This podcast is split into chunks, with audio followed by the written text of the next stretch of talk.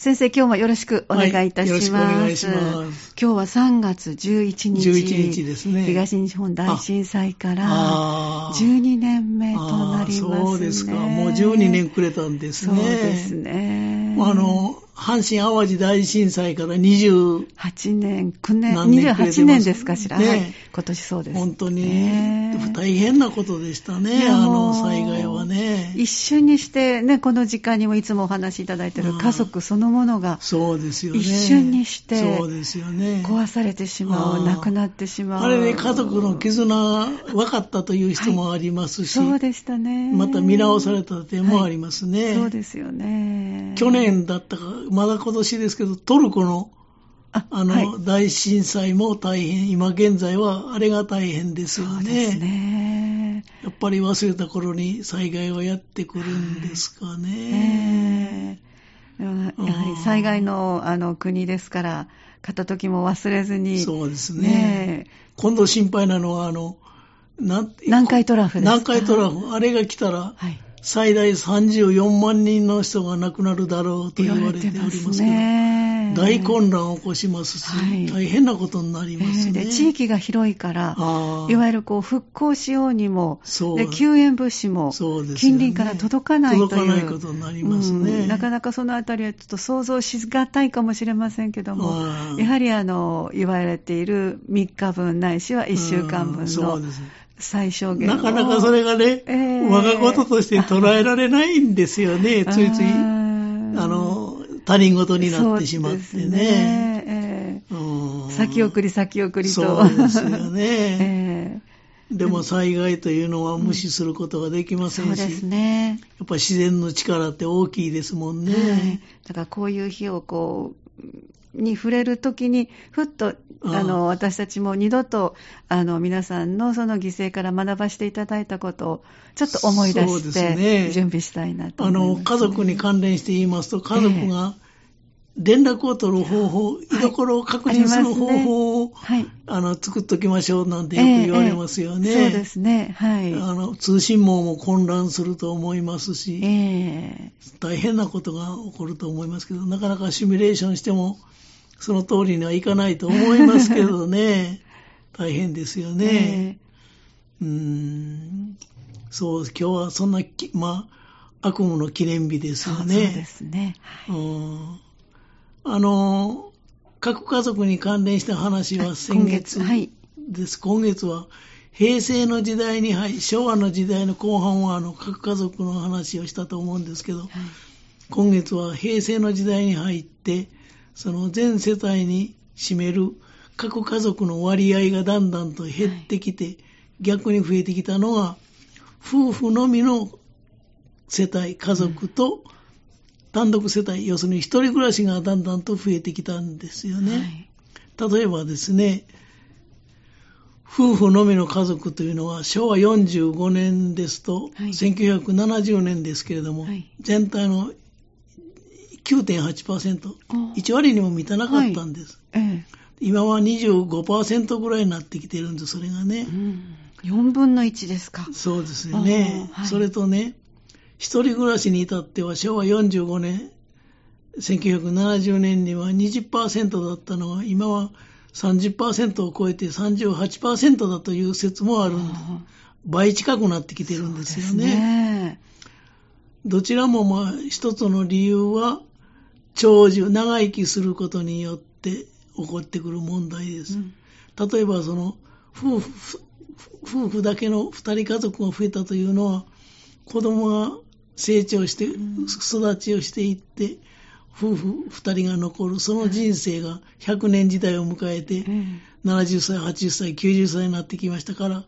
それでふたり家族が増えたということ。はい、それからもう一つは、高齢者夫婦のどちらかが亡くなって一人暮らしになった人が増えた。この二つによってその一人暮らしとこうあの夫婦二人の家族が増えたとは言えるんです。それが挙げられますけれども、それとは別の理由にまあ興味があるんですね、はい、私としては。それはあのどんなことかと言いますと、そのあの夫婦のみの家族が増えたのは、はいええ、つまり子供を産まない夫婦も増えてきたということも言える。ああ、なるほど。これがまあ、はい、あの興味があるというのか、うん、世の中の変化を表す一つですよね、はい、平成になって経済的な不況のために子供を産み育てるだけの自信がないという考えの人が多くなってきたと、ええまあ、こういうことが言えると思うんですよね、はいつまりその子供を作らない夫婦も増えてきたということですよね、はい、でこの高齢化によって起こる夫婦ふたりの家族あるいは一人暮らしというのはこれはまあ高齢化の当然の結果ですけど、うん、そうではなしに夫婦のみで子供を作らないという家族も増えたというのはこれはまあ、まあ社会学とか心理学的にちょっと研究する必要があると思うんです、はいうん、で世間ではあのよくこんな噂を聞いたことがあると思いますけど、はい、子供を一人育てるのに約さんぜんまんえんかかるという話ですよね。で、そうなるとやっぱり自信がなくなりますよね。で、もう一つ、もうちょっとデータを調べますとね、はい、あの普通子供一人育てるのにさんぜんまんえんかかると言われてるんですけれども、はい、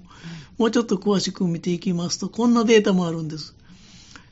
一人の子供を育てる費用はすべて公立学校、大学まで公立学校に行ったとすると、卒業までにせんよんひゃくまんえん。すべて私立学校で大学まで卒業させるとさんぜんはっぴゃくななじゅうまんえんという、そういうまあデータもあるんです。約よんせんまんえん近いということですよね。で、こういう調査なんかを見ますと、えー、やっぱりその不安定、今多いその非正規採用の職場で働いている人にとっては、はい、自信がないという心境はよくわかりますわ、うん、身にしみるというのかな、そうですね、そうだろうなと思いますね、えー、だからその育てる自信がないということと、うん、夫婦ふたりの家族が増えてきたのは、はい、子供を産んで育てる自信がない、経済的に自信がないという理由が一つ、うんはいええ、もう一つはね、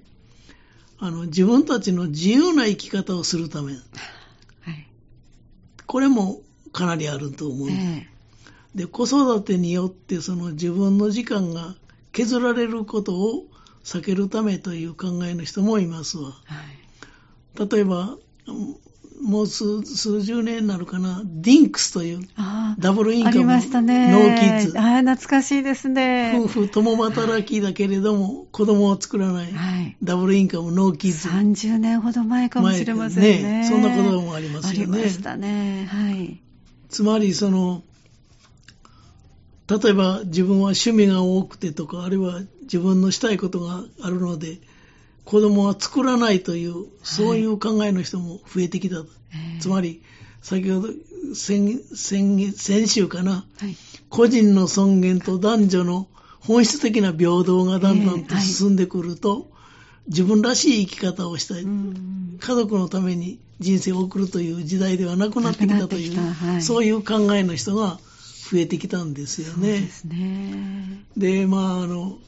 趣味が多くて子供を作れないとか、どうしてもしたいことがあるので、はい、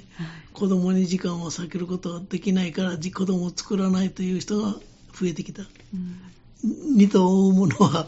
という言葉もありますけど、えー、一頭を追えずになるかもしれないから作らないということですよね。で、我々若い頃は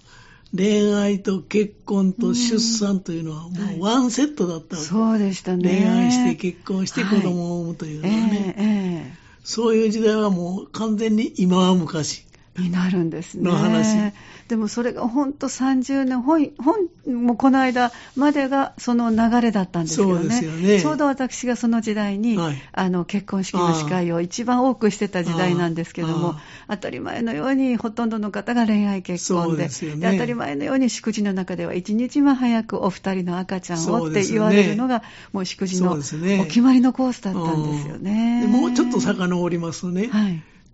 あの家には長男、あと、はい、要するに家族というのは縦の関係で、親子関係でずっと続いてきた、えーはい、だから長男は家を守りなさいとかね、えー、家を継ぎなさいという、はい、で今はその横の関係、男女関係、夫婦だけの関係、うん、横の関係の家族になりましたから、はい、一代限りのね、そういうことも言いますよね、うん、でそういう時代を経て今度は結婚するしないも、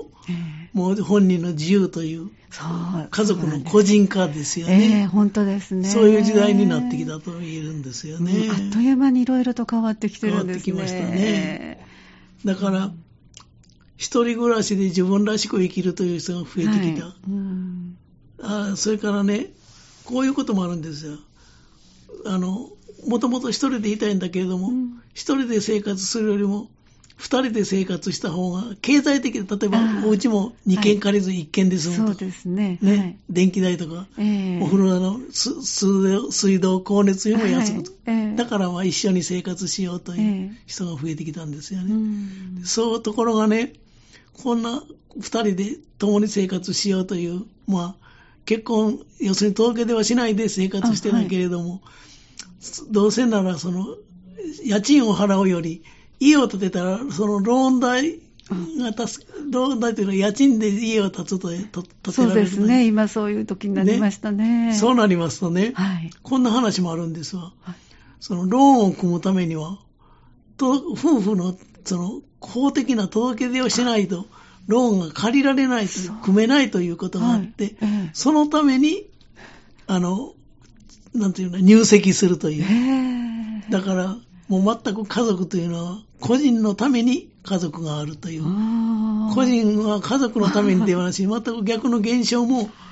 ちょくちょく見られるという、そうなんです、ね、別に結婚する必要はないんだけれども入籍をしないとローンが組めないという、えー、うそういう経済的な理由からも、えー、そんな話も時々ありますよね。あ、そうなんですね。だからね、やっぱり世の中の時代とともに考えも変わってきたということが言えると思うんですよね、え